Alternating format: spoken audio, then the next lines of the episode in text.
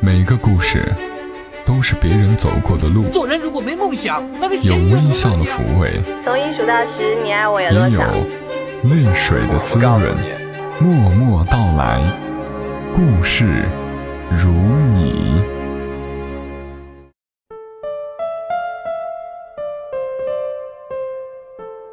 默默到来，故事如你，我是小莫，感谢你关注到由喜马拉雅独家播出的《默默到来》。接下来的二十来分钟，希望小莫的声音能够陪伴你。我们来聊一聊属于我们平凡人身上发生的故事。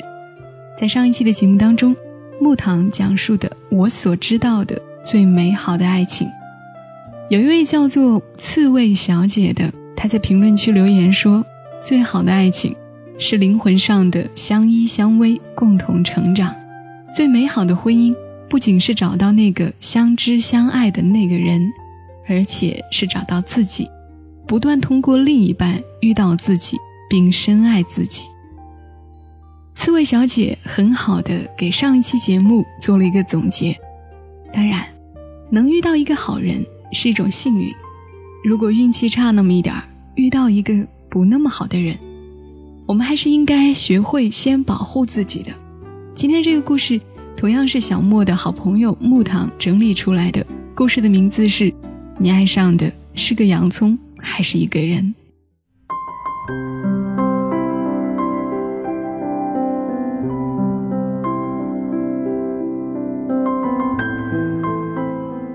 木糖说，在我十八岁的年纪，认识一个大我四岁的男生。他有一个很奇怪的嗜好，手机里不存任何人的联系电话、短信，除了我。他是一个个子不高、长得算不上好看，却让我非常有好感的人。这种好感源自于他温和的性格。跟他年龄相当而又对他的性格存着一种欣赏，自然话就多一些，走动的也比较勤一些。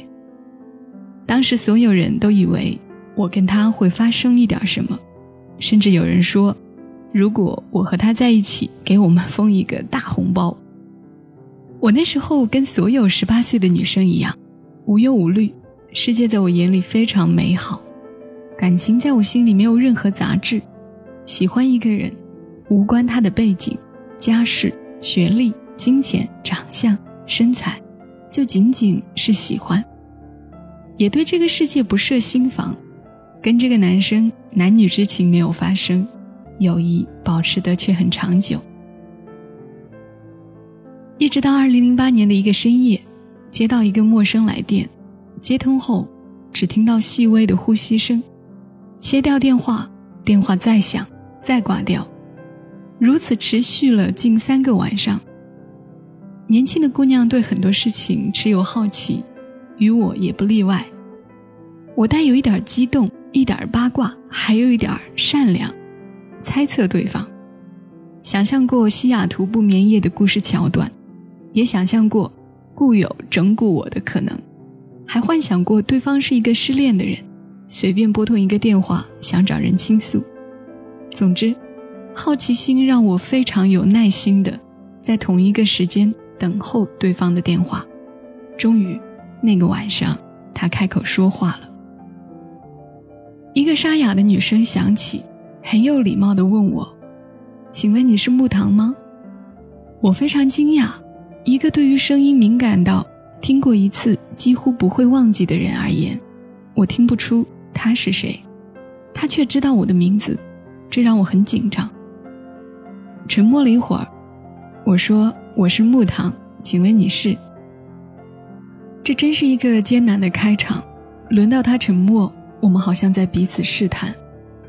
我试探他是谁，他试探的是什么，我不知道。他问我：“L 在你那儿吗？”L 就是文章开头的那个男生的名字。有时候不得不承认，女性有一种对于情感天生的敏感性。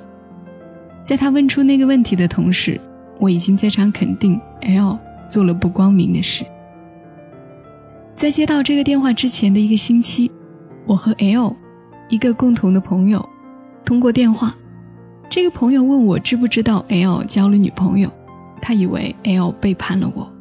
之后我还特意发短信调侃过 L，大意是说让他下周挑时间一起吃饭，让漂亮媳妇儿摆摆码头。费了一番口舌，才让我和 L 之间这个共同的朋友，跟电话那头的姑娘解释，L 不在我这儿。我们很长时间没见面了，只是电话和短信联系过。电话那头的姑娘听到这儿，突然哭了，断断续续地说：“我知道，我知道。我看到你发给他的短信，只有你的短信他不会删除。”只有你的电话，他会留着。我已经不知道应该如何解释，隐隐约约感觉到他似乎不需要我的解释，他只是想找一个人哭一哭。那时候我也不过二十出头，面对这样的事情，不知道如何劝慰，不知道如何处理，只好听他哭。他边哭边说，我勉强从他的哭诉中。拼凑出一个不知道说悲伤还是愤怒的故事。他和 L 是高中同学，一起考入大学，顺理成章成了情侣。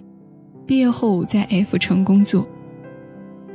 能考上 L 所在的那所大学的女孩子都是很不错的，而且专业非常好。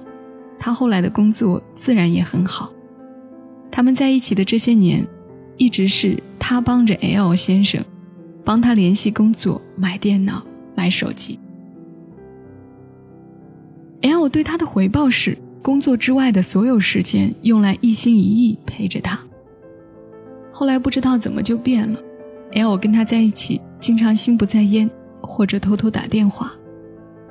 她是一个相当有骨气的女生，回家休息一段时间，期间 L 没有电话，只有几条短信，这让她伤心又绝望。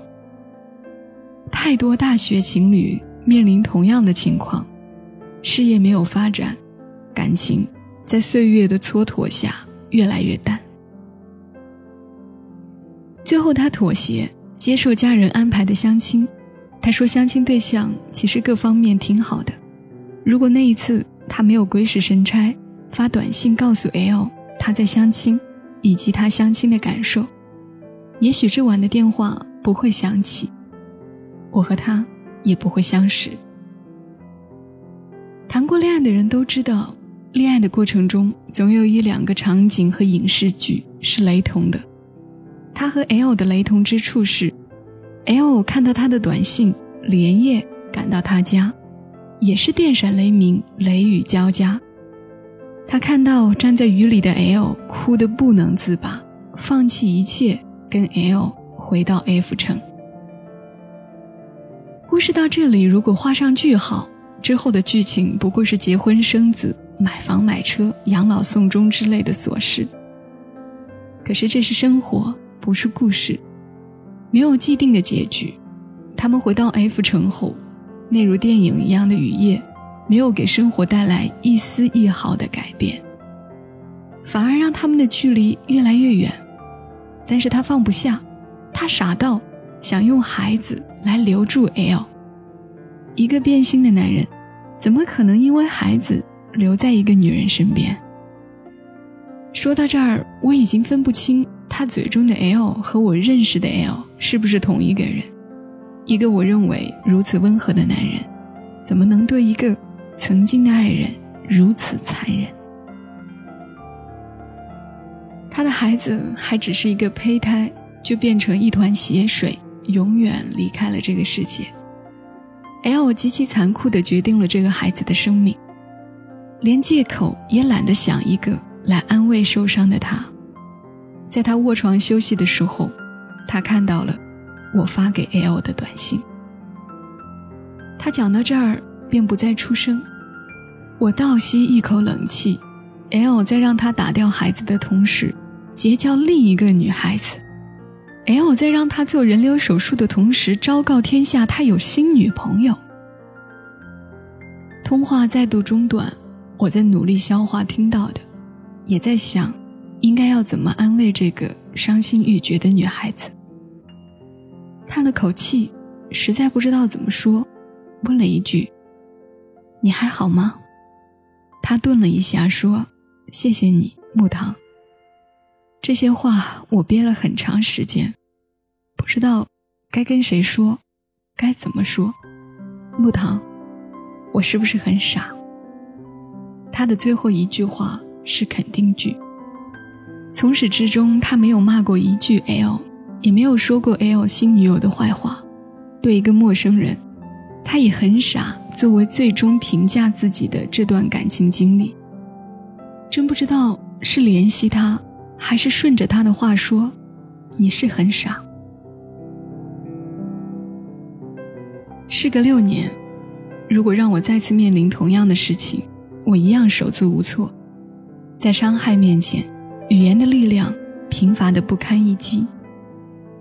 如果仅仅以高姿态批评 L 的为人恶劣和那个姑娘的无底线退让，这是智商正常的人都能做到的事情。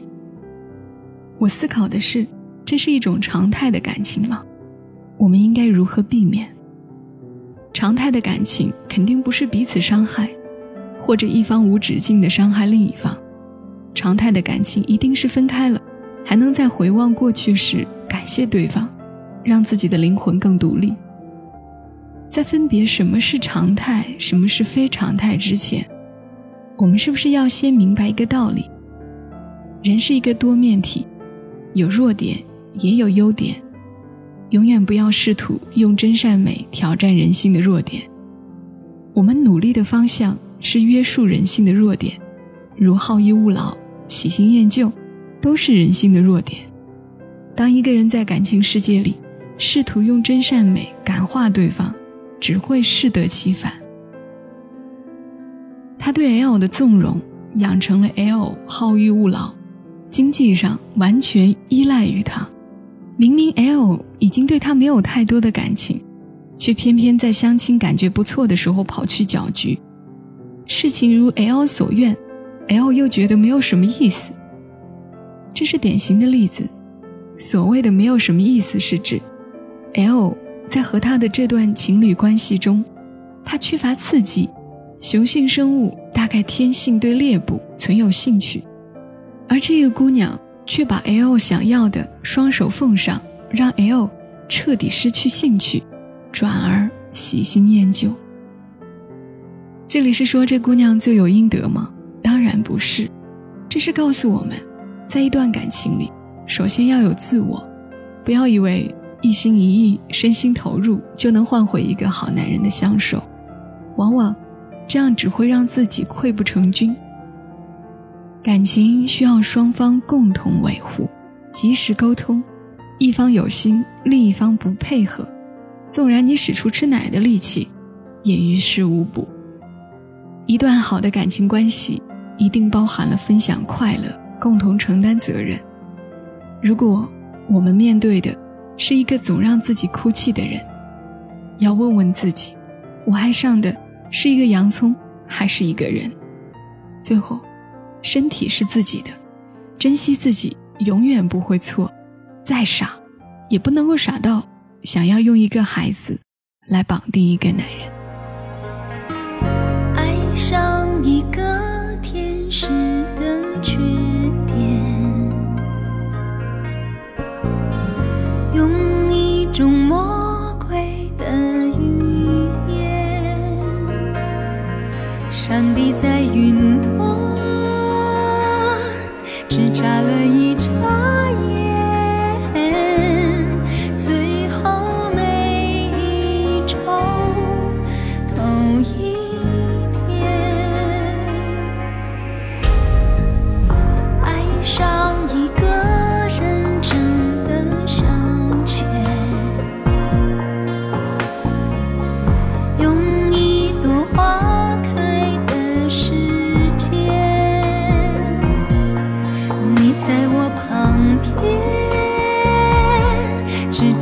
歌唱。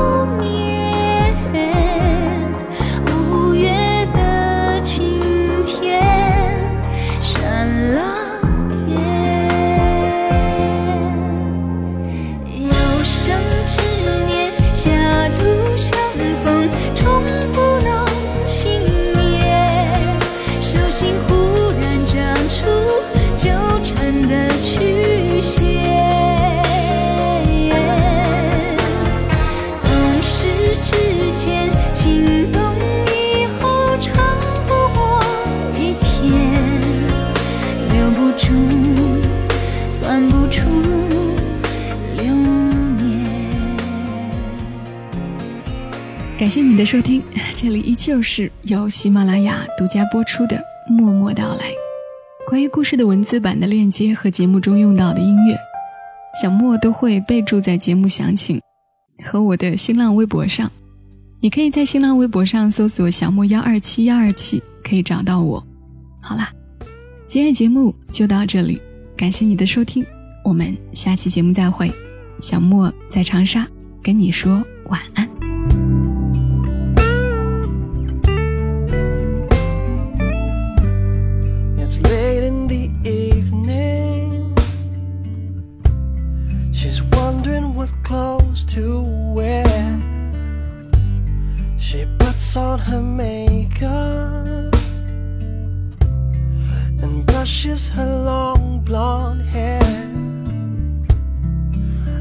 Then she asked me